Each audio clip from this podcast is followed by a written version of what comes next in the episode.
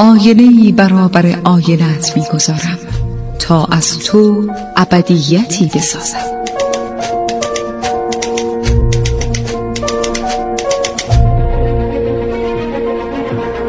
تالار آینه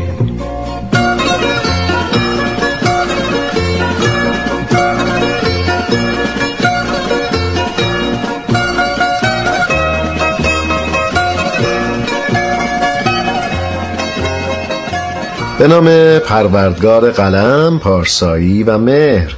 سلام به یکایک شما دوستان و همراهان همیشگی تالار آینه. شما که کتاب خوب می‌خونید و مطالعه کتاب های خوب و سودمند رو به دوستان و عزیزانتون هم پیشنهاد می‌دید.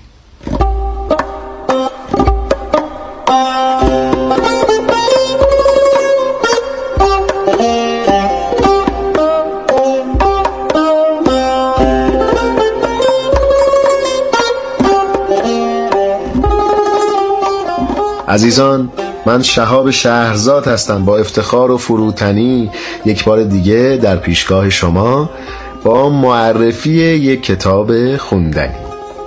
این بار کتابی که برای شما انتخاب کردم یک مجموعه شعره مجموعه از شعرهای خوندنی شاعر عزیز کشورمون. کتاب گزینه اشعار محمد علی بهمنی. از 1350 تا 1387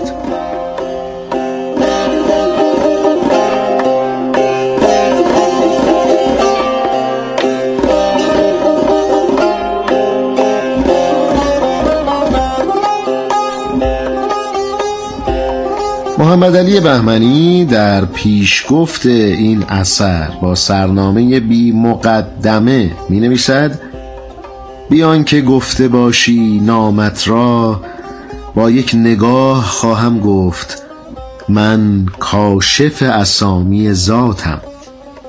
راست این است که هرچه می‌پرسم آینه نام دیگری از من نمی‌داند. و راستتر این که به خود گاهی نظر کردن حلال است. گهگاه به خود مینگرم و هر بار همانند نیم قرن پیش با خود می‌گویم من کیم گر خود شناسی داشتم؟ کی ز خود بودن هراسی داشتم؟ بیست و هفتم فروردین ماه 1387 شست و پنج سالگیم را هم پشت سر گذاشتم.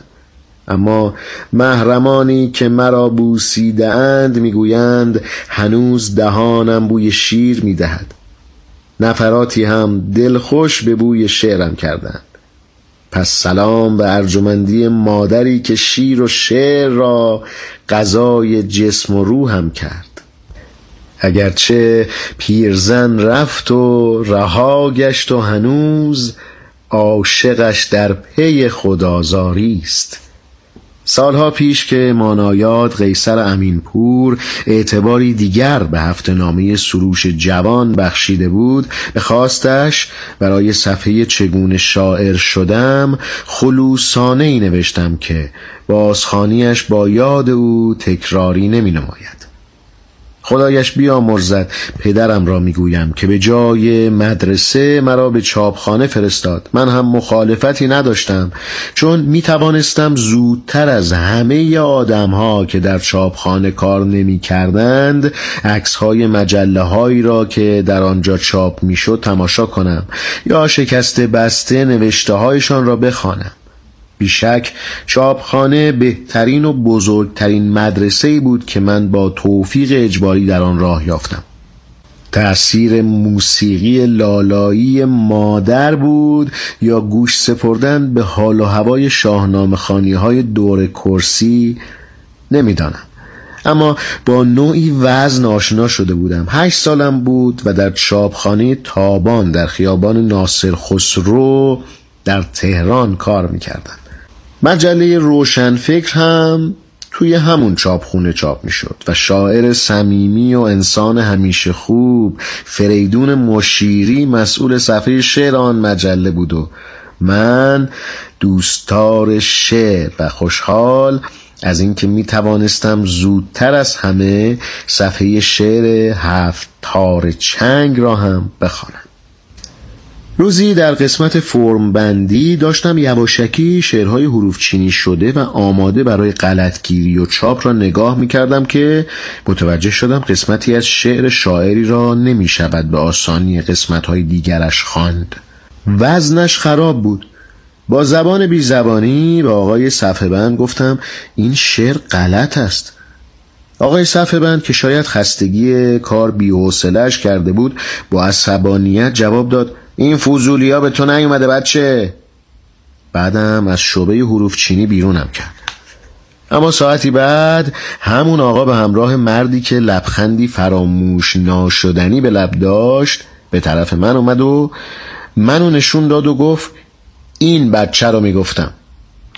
اون مرد که بعد دونستم فریدون مشیری زودتر از من سلام کرد و دست مهربونش رو رو شونم گذاشت و گفت تو هم مثل من شعر دوست داری؟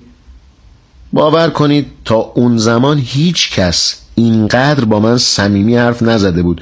اونم درباره شعر که نمیشناختمش اما عاشقش بودم.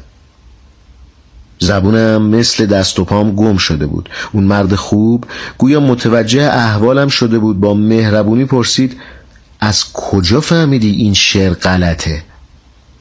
گفتم یکی از خطاش به روانی خطای بالا و پایینیش نیست. لبخند زد و گفت راست میگی. شعر غلط حروف چینی شده بود. درستش کردم. دوباره بخون. شعر رو گرفتم و با شوق براش خوندم. گفت شعرم میگی؟ سرم و پایین انداختم. حس می کردم به همون اندازه که به شعر نیاز دارم به شاعر شدن هم نیازمندم.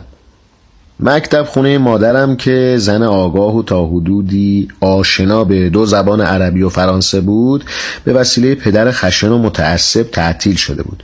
حقوقی هم که پدر از کار سوزنبانی تو راهن می‌گرفت کفاف زندگی رو نمی‌داد و من ناچار به کار تمام وقت با شبکاریای پی در پی بودم. اما خوشبختانه چاپخانه مدرسه بزرگتری برای من شد. مادر رو نه فقط به پاس مادر بودن بلکه به دلیل ظلمی که بر استعدادش رفته بود به شیوهی خاص دوست داشتم و اولین شعر قابل چاپ من هم توی ده سالگیم برای او بود. ای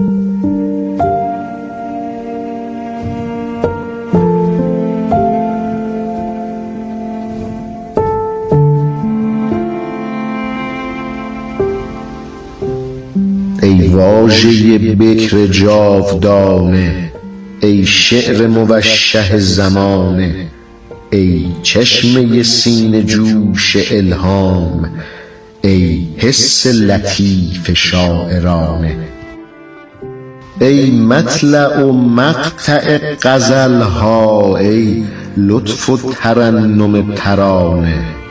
شبها که ز دیده خواب گیرد شعرم به سروده شبانه. بینم که نشسته ای تو بیدار بر بستر طفل پربهانه. آواز گرم لای‌لایت افکنده طنین شاعرانه. شاعر نه منم تویی که باشد شعرت همه شور مادرانه احساس تو را کسی ندارد از توست مرا همین نشانه.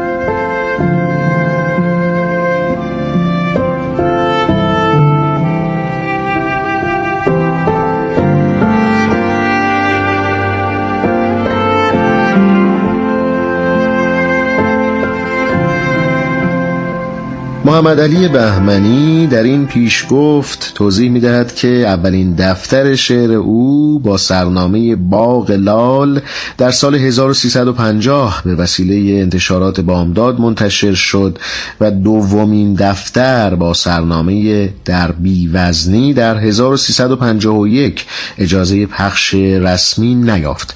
چند جزوه کودکانه به شعر و یک دفتر آمیانه را تا سال 1350 پنج به وسیله انتشارات پدیده منتشر کرد. بعد هم توضیح می دهد که حادثه ای سبب شد مدتی ترانه سازی کنم که شرحش را لازم می‌دانم.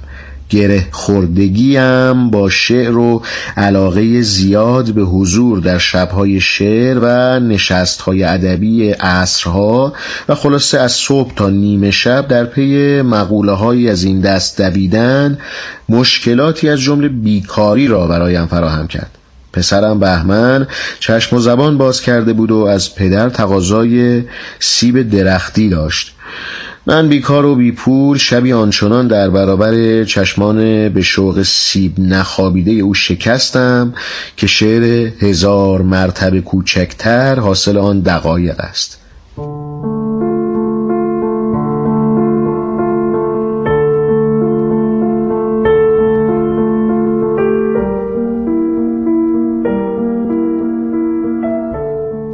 با کوله بار خستگیم بر دوش از رنج روز آمده بودم.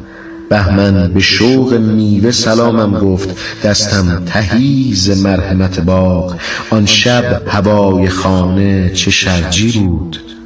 پیشانیم چه بارش سردی داشت. تصویر کن تصویر کن. مردی در آستانه در میمرد. مردی هزار مرتبه کوچکتر. از چشم های کوچک بهمن.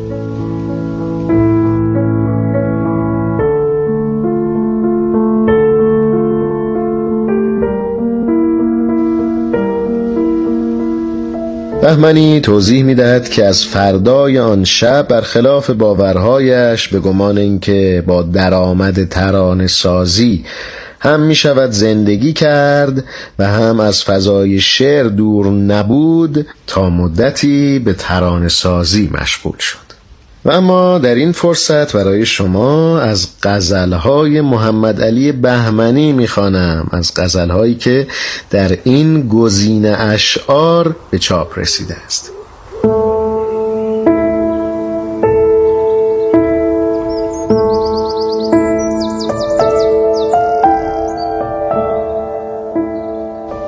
در این زمانه بیهای هوی لال پرست خوشا به حال کلاغان قیل و قال پرست. چگونه شرح دهم لحظه لحظه خود را برای این همه ناباور خیال پرست؟ به شب نشینی خرچنگ های مردابی چگونه رقص کند ماهی زلال پرست رسیده ها چه غریب و نچیده میافتند به پای هرز علف های باغ کال پرست رسیدم به کمالی که جز انالحق نیست. کمال دار برای من کمال پرست. هنوز زندم و زنده بودنم خاریست به چشم تنگی نامردم زوال پرست.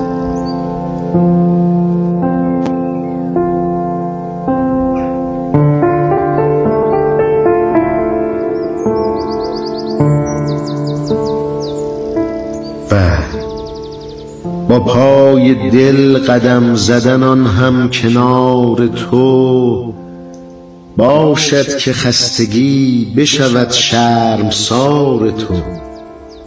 در دفتر همیشه من ثبت می شود این لحظه ها عزیزترین یادگار تو. از هر طرف نرفته به بنبست می رسیم نفرین به روزگار من و روزگار تو.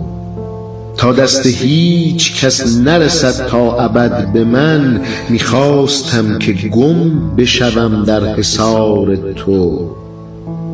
احساس می کنم که جدایم نمودند همچون شهاب سوخته از مدار تو. آن کوپه تهی منم آری که ماندم خالی تر از همیشه و در انتظار تو. این سو تا آخر است و غریبانه می رود تنها ترین مسافر تو. از دیار تو. هرچند مثل آینه هر لحظه فاشتر هشدار می دهد به خزانم بهار تو. اما در این زمانه اسرت مس مرا ترسم که اشتباه بسنجد عیار تو.